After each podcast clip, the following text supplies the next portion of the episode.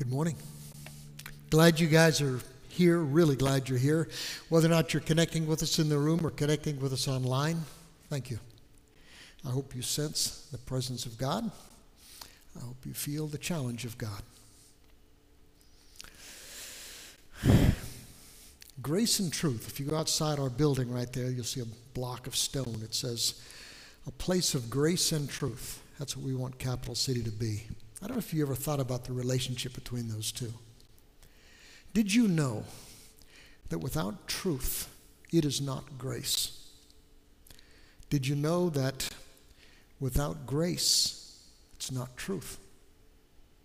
To have either one, you have to have both, don't you? Grace and truth. We're going to focus on a, a hard truth this morning. It's a tough one, but it's part of it. So, do you think Jesus ever, ever told a lie? Ever told a lie? I mean, those who were closest to him said, Nope, never. Peter, the Apostle Peter, Jesus committed no sin. No one ever heard a lie come from his lips. That's an incredible statement, isn't it? It's bold.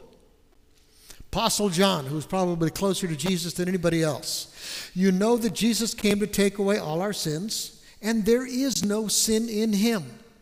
None at all. I mean, could you say that about anybody else? Could anybody say that about you? Well, here's the Apostle Paul. He says, let me have the next slide. God made Christ, who never ever sinned, never sinned, to be the offering for our sins so we could be made right with God through Christ. Holy cow. Never sinned. And then, in some of the most arrogant words ever spoken, if they're not true, listen to what Jesus said about himself. Jesus said, Which of you can truthfully accuse me of any sin? Who could accuse me of any sin? But since I'm telling you the truth, why won't you believe me? And yet, they couldn't convince him of any untruth, and they struggled to believe him. So do we. But if Jesus always tells the truth, why do we struggle to believe him? Do you think Jesus ever told a lie, even a white lie? Do you think Jesus ever said something that uh, he thought was right, but turned out later to be wrong? I don't. And more than that, Jesus was God. And if Jesus was God, it means that when God talks, if he really is God, we need to listen, don't we? You see, we tend to blow by some of the hard things that Jesus said or blow them off. But if it's God talking, we need to shut up and listen. Don't push back, don't argue. Any of your kids ever go into that zone where they look like they're listening, but they're really not? We do that with God. Where you drift into that place where you hear what He says, but you don't really care. We do that with God. But He's God. So here it is. Jesus says, and he says to them all, not just the disciples, we're going to see that later, whoever, whoever wants to be my disciple, my follower, must, must deny themselves, must take up their cross, must take their cross up daily and follow me telling you guys, if Jesus says we must do something, if Jesus doesn't lie, and if Jesus is God, then we need to pay attention. It's probably pretty important. Here it is in the New Living Translation. Jesus says to the crowd, not just the disciples, if any of you, any of us wants to be my follower, you must. You must give up your own way. You must take up your cross every single day and follow me. Want you to look at it one more translation. This is the Good News translation. Jesus says to them all, all of us, if you want to come with me, do you? If you want to come with me, do you want to go where he's going? Do you want to take him where he wants to take you? Or do you want to go with him where he wants to take you? To do that, you have to forget yourself. You've got to take up your cross every single day and follow me. And Jesus doesn't lie. Jesus is God. So if it's a must, then we've got to slow down here and really pay attention and make sure that we listen. really listen and not just listen, that we do it. So here goes. Now, Jesus says these words in Luke chapter 9, which is kind of a turning point chapter in Luke's story of Jesus. I mean, Jesus has been with these disciples for two years now.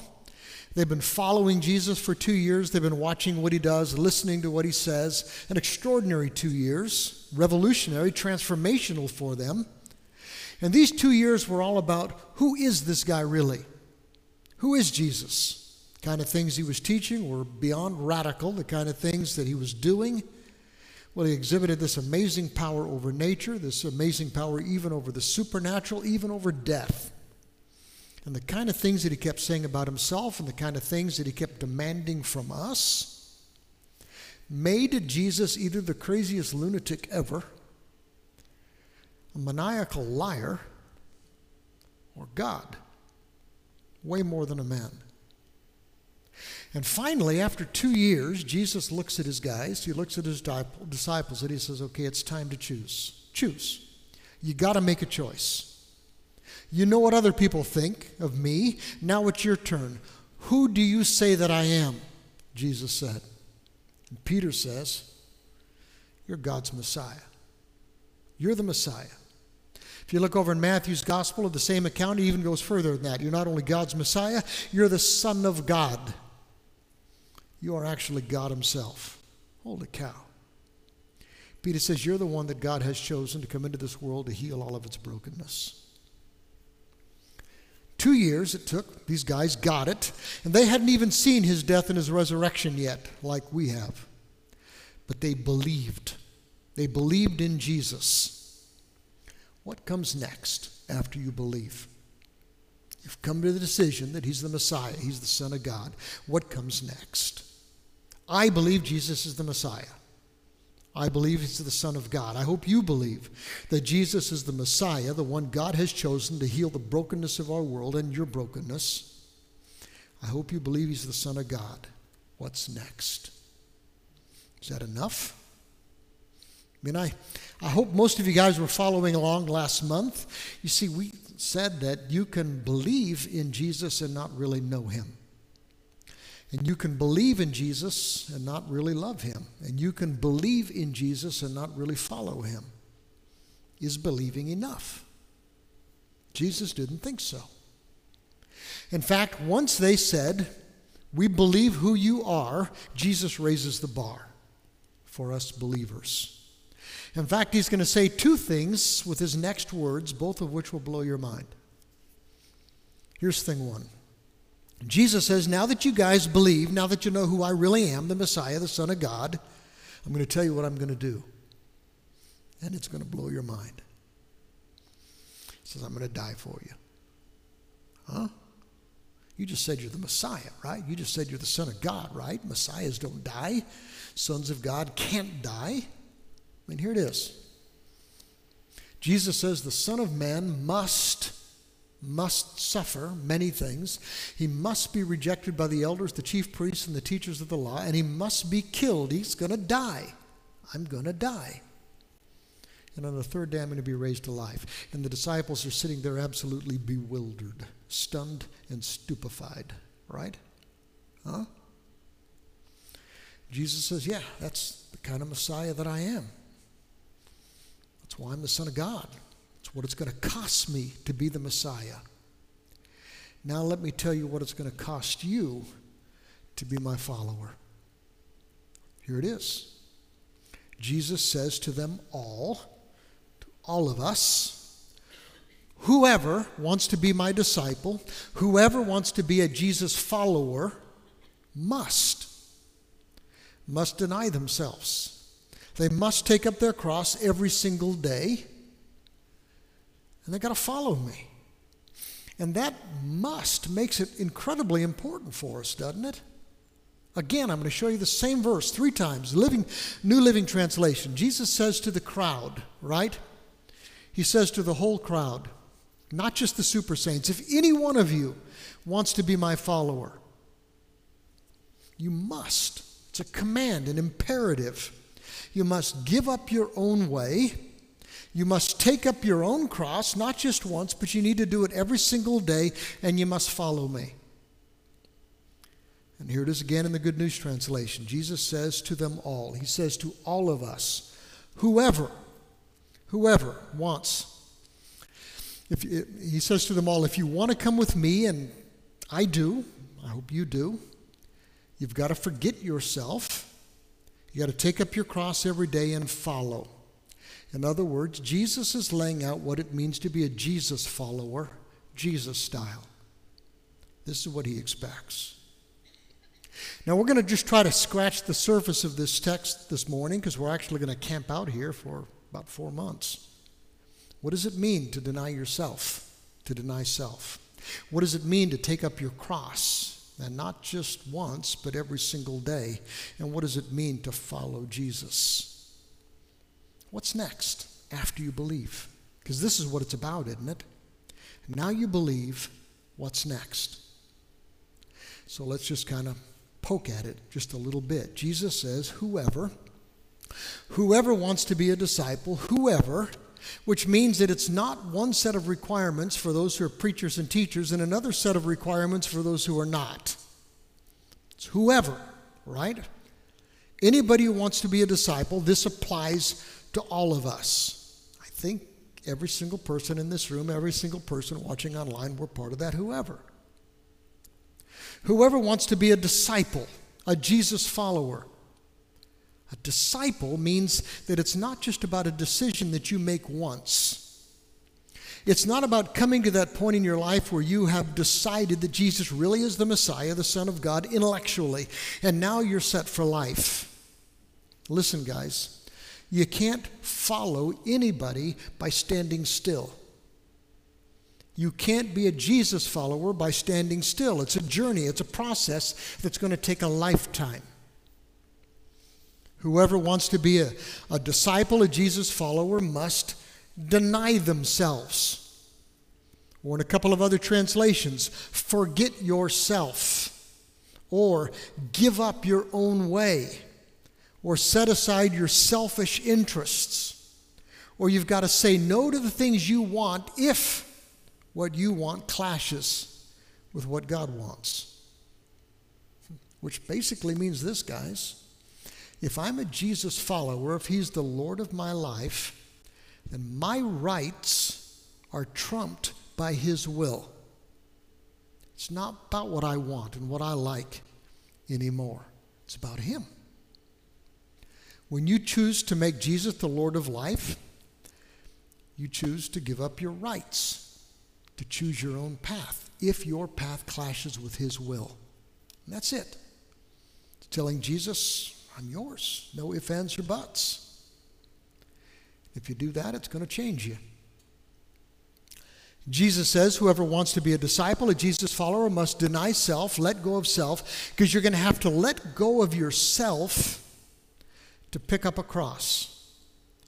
You're going to have empty hands to pick up a cross, and that's what's next. might have to let go of something we love in order to pick up what He has for us.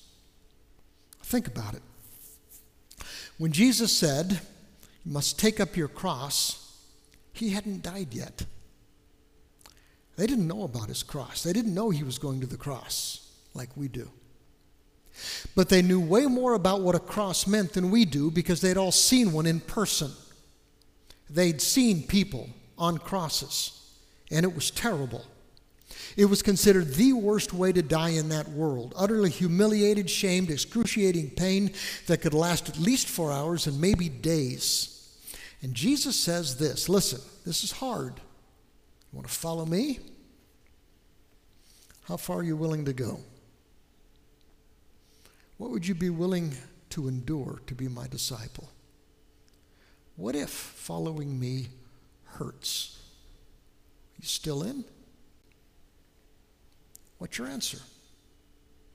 How far would you be willing to go to follow Jesus? Is there anything that you wouldn't give up? Is there anything that you wouldn't give if that's what Jesus asked? Jesus says you must take up your cross, which means got to be willing to go all in, guys.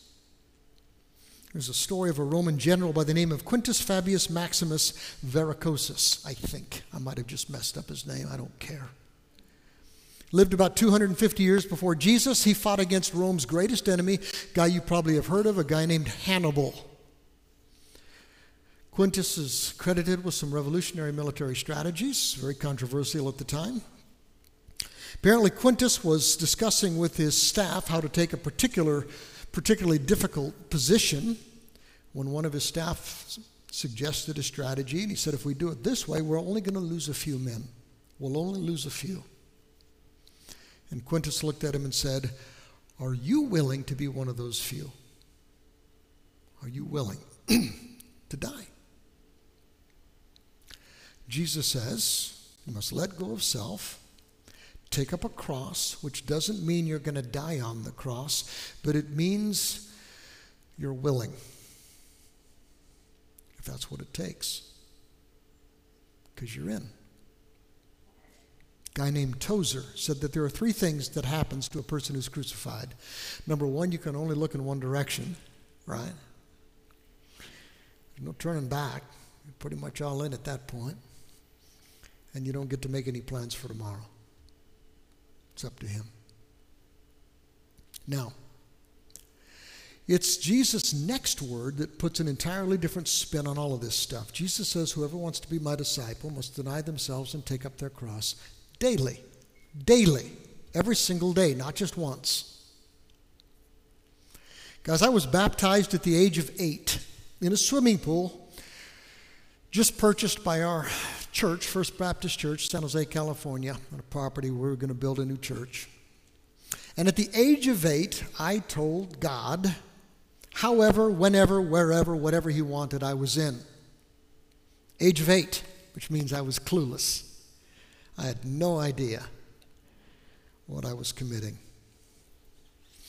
And the decision that I made that day at the age of eight wouldn't matter a hill of beans today if I hadn't reaffirmed that decision at the age of 18 when I graduated from high school.